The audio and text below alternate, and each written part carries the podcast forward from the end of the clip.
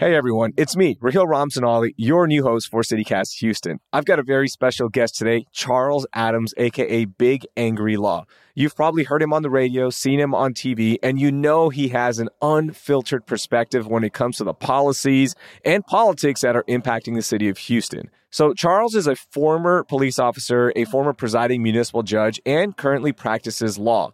This allows him to bring a unique perspective to talk about everything that's happening in the city of Houston. So we break down his career and some legal stories that everyone's talking about.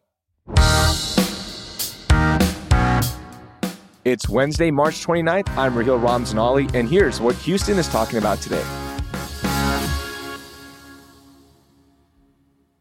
Charles, welcome into CityCast Houston, man. So excited to finally chat with you in a professional setting where everything is documented and people can hold this conversation against us. Are you excited?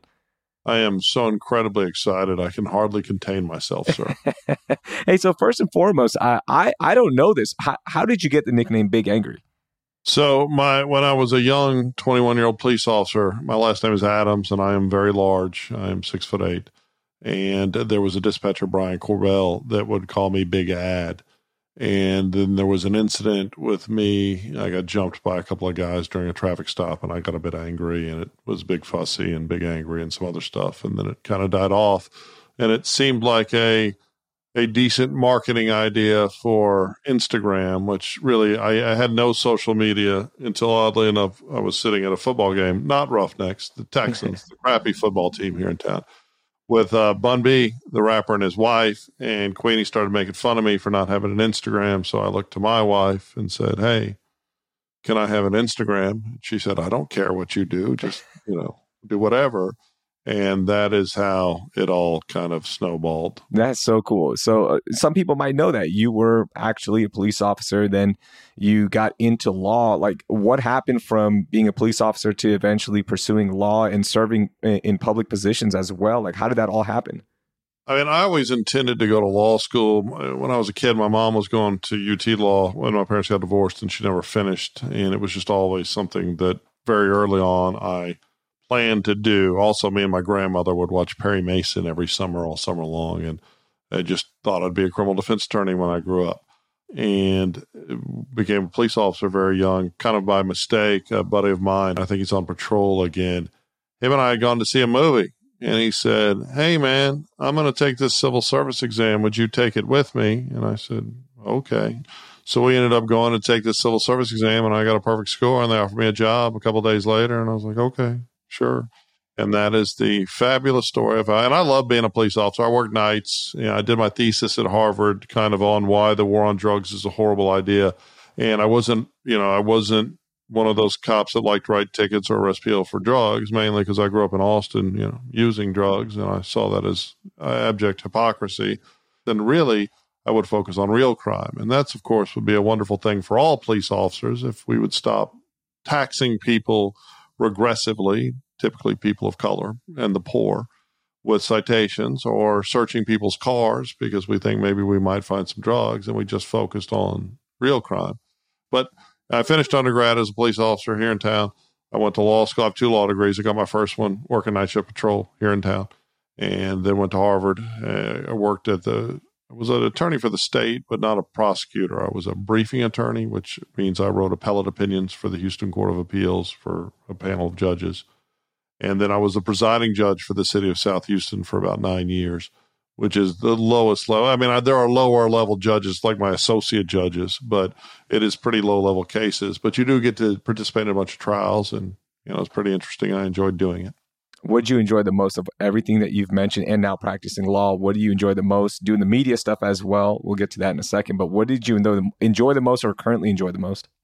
I mean, I enjoyed the camaraderie of law enforcement. Again, the guys I worked with pretty much shared, not all of them, but most of them shared my sensibilities of let's focus on people that are doing real crime. And, you know, I worked in an area with a lot of actual crime that gave us something to focus on. Uh, but I mean, honestly, you work to make money. And while like I enjoy the media, you know, I'm obviously on Fox 26 with Quanell and I have an evening time uh, talk radio show here. I'll never get rich doing talk radio because I think Republicans are repugnant and I think Democrats are dumb. And that's not really a way to make it in talk radio. You're supposed to pick a team, and, you know, I'm refused. But I mean, ultimately, I enjoy making money. Like, I like having nice stuff. I like being, uh, you know, I didn't grow up with money. I grew up with a single mom. But, you know, when my kid says, I want to go to school in London, and I say, okay. Or, you know, my wife says, I want this new car, and I can just go buy it. I was driving to California to see one of my kids, and I had a vehicle broke down. I just walked into a dealership. It was a brand, it was an eight month old truck. And I just said, well, I'll just buy another one. Gave him the cash and left. And that is why you work. You should find jobs that pay you a good money and stuff that you're passionate about. I am passionate about criminal defense and I make a lot of money doing other stuff. But, you know, at the end of the day, it's the making of the money that's the best part of any work. Amen. Amen to that. Amen to that. One, hey, look, I like buying nice stuff too. It's, yeah. it's a good feeling. You know, one thing you mentioned, you, you said the Democrats and Republicans, it seems like they both dislike you and they, you know, you, you're very open about your stance. And one of the things I admire about you from following you on social media and learning about you is that you are honest about your opinion. You're not going to hide uh, behind other things that will placate to some people. And it's so refreshing. But at the same time, I know you're your own man. You've got your own businesses and you're not worried about being canceled. But do you ever just get drained from the negative comments that you receive from both sides? Uh, you know, actually, I like to argue. I, I, found Alison Cook, the reviewer for the Chronicle, to be both cloying in her writing style and to be an insufferable person. Uh, I just tell you, Ken Hoffman did a great article about her once. And I got an argument with her and I would just argue with people. I, am an argumentative son of a bitch, and uh, you know, I find myself I'm tired of it. Right, I'm tired, but I don't get worn down by it. You, you, typically, the people that don't engage me, it, it's fun when you have both Republicans and Democrats just making assumptions. You know, I get called a Trumper all the time, and I'm no fan of Trump. I get called a libtard all the time, and and I think you know it's just a stupid reduction of, of progressivism. But I the problem with our current media space is, with the exception of some notable people like Bill Maher, is that you absolutely have to pick a team or you're not going to make money in media. So even though I'm typically, I think, the highest rated on my sh- on my station, which is one of iHeart's talk stations, I can't get syndicated. If you, you can't go on a talk radio and talk about how stupid Republicans are if you want to get a national syndication deal. And I'm not going to get a big platform on the mainstream media because you can't go on there and talk about how idiotic the Democrats are. If you know, you've got to kind of all or nothing. Like all cops are evil or thin blue line instead of having the more nuance, which is, hey, our policing paradigm is irrevocably broken and we oppress people that shouldn't be part of our criminal justice system. But we also ignore victims to an incredible degree now in America, where we have a lot of crime with no consequence. And we need a solution that focuses on victim crime, even the lowest level thefts, all the way up to murder. And uh, conversely, if people want to use drugs, let them use drugs. If people aren't harming you, leave them the hell alone. And I mean, this whole thing's broken, but no one's incentivized to be honest about it because if you're honest about it and you don't pick a team, you're not going to make money. Fortunately, I make money elsewhere, so I don't care. And I don't care about being canceled. And that is a serious consequence right now for like, I'll never, I almost had a Judge Judy show. Like I was way downstream with NBC Universal and I had an agent who was Charlemagne the God's agent. And the truth is, uh, and I've heard several times, well, we're not just, we're, we're really not looking for white male content. Well, that's awful, right? And that's this America where we're always picking one team to discriminate against and you just have to accept, right? You're just going to live your life how you can, do what you can, and if you win, you win. If you lose, you lose. The question is, how much money do you need? But of course, as Joe Biden is driving the economy into a ditch, we're all going to be broke soon anyway. So. So let me ask you about Quanell X. Uh, that was a beautiful rant, by the way. I think you you hit everything. That was that was a good big uh, big angry rant. I love it. Here we go. Uh, real quickly, Face Off on Fox. This is I think it's one of the most talked about segments on Twitter. Everyone is constantly posting about it. You and Quanell X are y'all friends off air? Quanell's always professional. I enjoy him. People don't realize we were the pretty much the most popular segment uh, I'd started a couple years back after Matt Patrick passed away, and they cycled through people, and they ended up with me. And all of a sudden, we went to five nights a week. It was great. And then Martin Luther King Day, I think 2019, the producer was off because of MLK Day. And the news director thought we were off, which we pre record them. The live shows on Friday nights, we do those live, but typically they're pre recorded. And Quanell said some crazy stuff. And it's not my job to say, hey, Quanell, that's crazy shit, stuff. Don't say that. And it aired. And the very next day, I got a call from uh, the VP of Fox, and they had fired Quanell just like two weeks after we got made five days a week. And I dripped on them for years, right? Hey, why don't you give? Because I have that kind of bo- boring making the case segment, but I dripped on them for years to give him another shot. And you know, you're aware of this. You know, they changed ratings in what March of last year to kind of universal downloads, clicks, views, which is really the problem, right? That's why people say crazy, dishonest stuff on the news and everywhere on the radio because they're trying to get those clicks and downloads but it did allow them to give him another chance. You know, I don't know. I like working with him, and we genuinely disagree. Like earlier before this podcast, I, I, was at Fox and we discussed Sheila Jackson Lee running for mayor, and I think what a horrible, horrible idea for the city of Houston. And he thought it was a great idea, and we have a genuine argument. But after it's over, we're just talking about our kids or having a good time. We don't follow each other on social media because I don't think we want to tear down that third wall of you know the myth of hatred. But yeah. no, we like quite a bit. No, that's really cool to hear. All right, let's uh, run through some big stories and uh, legal stories. So, first of all, uh, the TEA takeover of HISD. Uh, before you deleted your Twitter, I thought Elon got you, by the way, because this morning I was like, wait, I got to find this tweet. It was so well written. I thought Elon got you, but it looks like you you did it yourself, which is no. Cool. I just my wife was like, "Why? Why'd you hey. do that?" Because I, I, found some tweet dozer or something. I said, "Oh, I'll yeah. just try this. I'll start." Okay. And I've killed my account before, yeah. but most of my tweets that I like, I've reposted on Instagram, so they're still there. So they're still there. What are your thoughts on the takeover? Going back to that, I mean, I think there are a lot of people that are very upset about it, and I think they're being upset is completely dishonest. Right? This the Houston Independent School District is, is doing a horrible job keeping kids safe. Bullying is everywhere. It's disgusting, right? There are kids that are scared to go to school, and it's mostly poor kids of color, right? And it's doing a horrible job educating people. And so you have a lot of a lot of up in arms politicians, you know, Sheila Jackson Lee, who's now running for mayor, asking the feds to get involved, and a lot of people vilifying the Republicans. And our, our, county judge, Lina Hidalgo, has taken a very hard stand against it, right? And Lina Hidalgo, Colombian immigrant, this whole mythos of, of Lina that has been built up in the city. But the truth is, at five years old, she moved to Buenos Aires, very wealthy family, and then moved to one of the wealthiest high school districts in Houston out in Katy. They didn't move her in HISD because they knew it's not doing a good job and it's not keeping kids safe, right? And do I think TEA will fix the problem? No, I don't think TEA is going to fix the problem because really, if we want to fix this problems with schools, we need small schools. A high school shouldn't be more than 500 kids, right? We need safe schools. We need them to, to be safer. Our schools should be safer than a courthouse. Why do we have two cops in every courtroom in Harris County protecting scumbag lawyers like me and judges and criminal defendants when we don't have that presence for our precious children in schools. You know, heartbreaking. We just had another mass shooting in, Nashville. Uh, we we need to. The focus needs to be on keeping HISD kids safe. The job of schools should be to prepare kids either for vocational training, or give them vocational training, or college, so they can have successful lives. And HISD is doing a horrible job.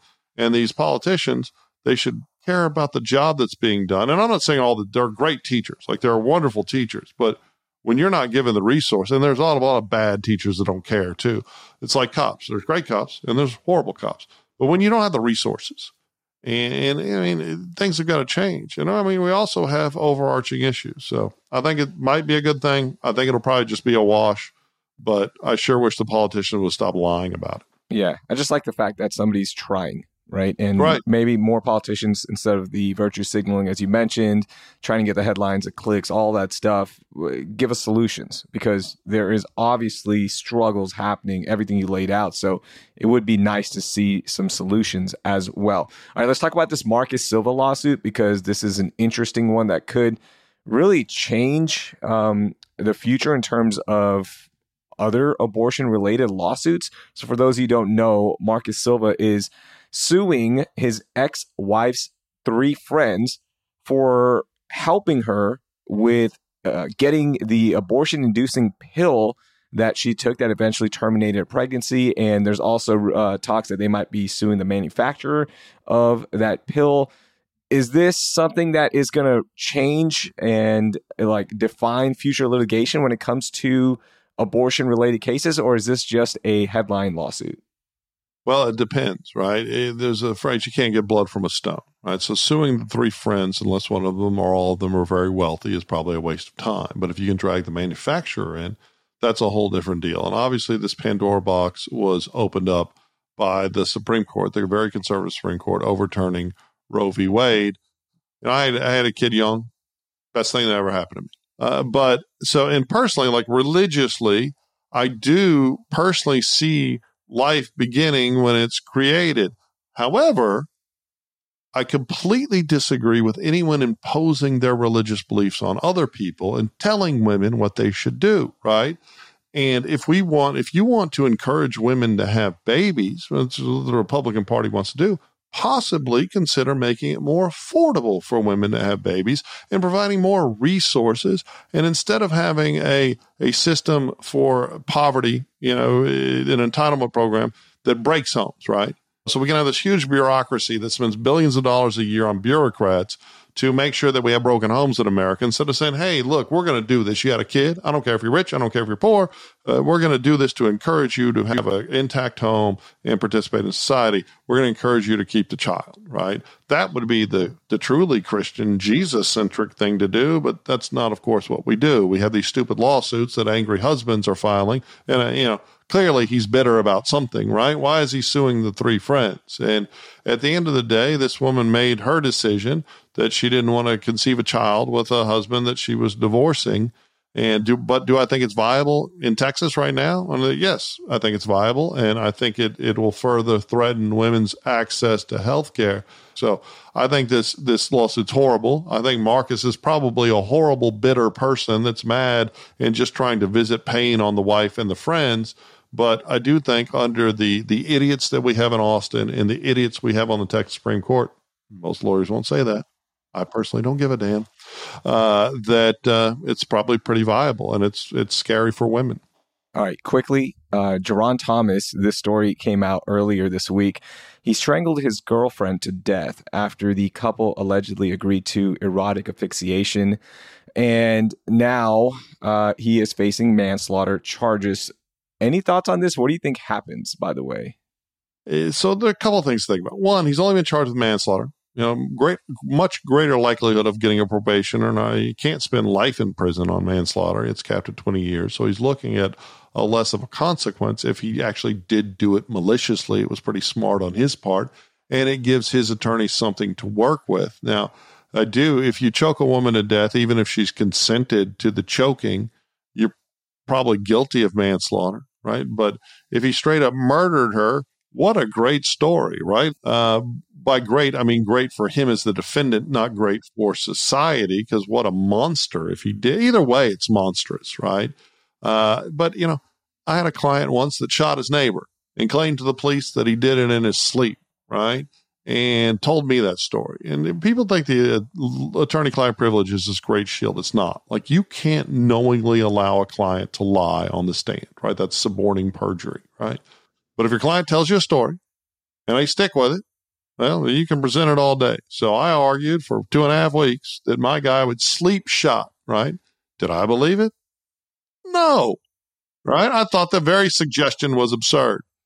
But I argued for two and a half weeks. Did I get a not guilty? Yes, right? So, I mean, you know, I don't know if he just killed her or if he was just being way too aggressive with sex, which of course I don't get that either. Like, what, how does choking, like, I, I get for men, apparently it helps the release of the organ. But if you're choking a woman, what are you just torturing her? What's wrong with you?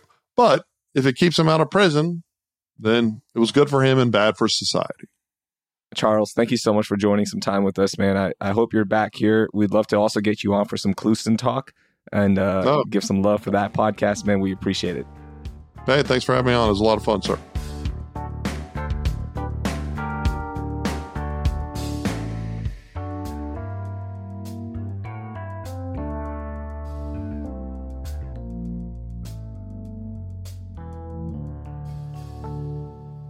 That was Charles Adams. You can watch him on Fox 26, listen to his radio show on KPRC 950, or follow him on Instagram at Big Angry Law if he hasn't deleted it by now. Okay, before we go, illegal street racing has been crazy here in the city of Houston, and cops have been asking street racers to go to legal racing tracks instead of putting people at danger by racing on highways and crowded freeways.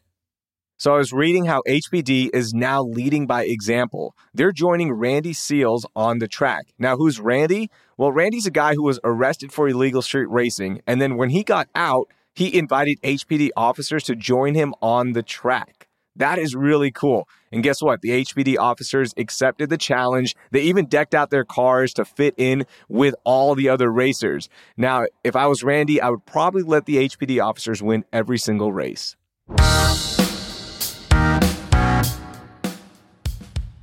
Do you want more CityCast Houston? Well, follow us on Instagram at CityCast Houston. We recap previous episodes, preview upcoming episodes, and you can interact with us. That will do it for today. I'm Raheel Ramzanali. Thank you for listening, and I hope you learned something new today.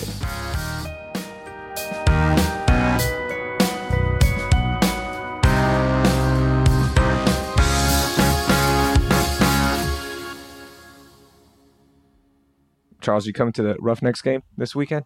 It's a Sunday, Sunday 2 p.m. start. They moved it from Saturday. I'm like, oh, there goes my Sunday. Yeah, Sunday's a pretty nice game for football, though. Yeah.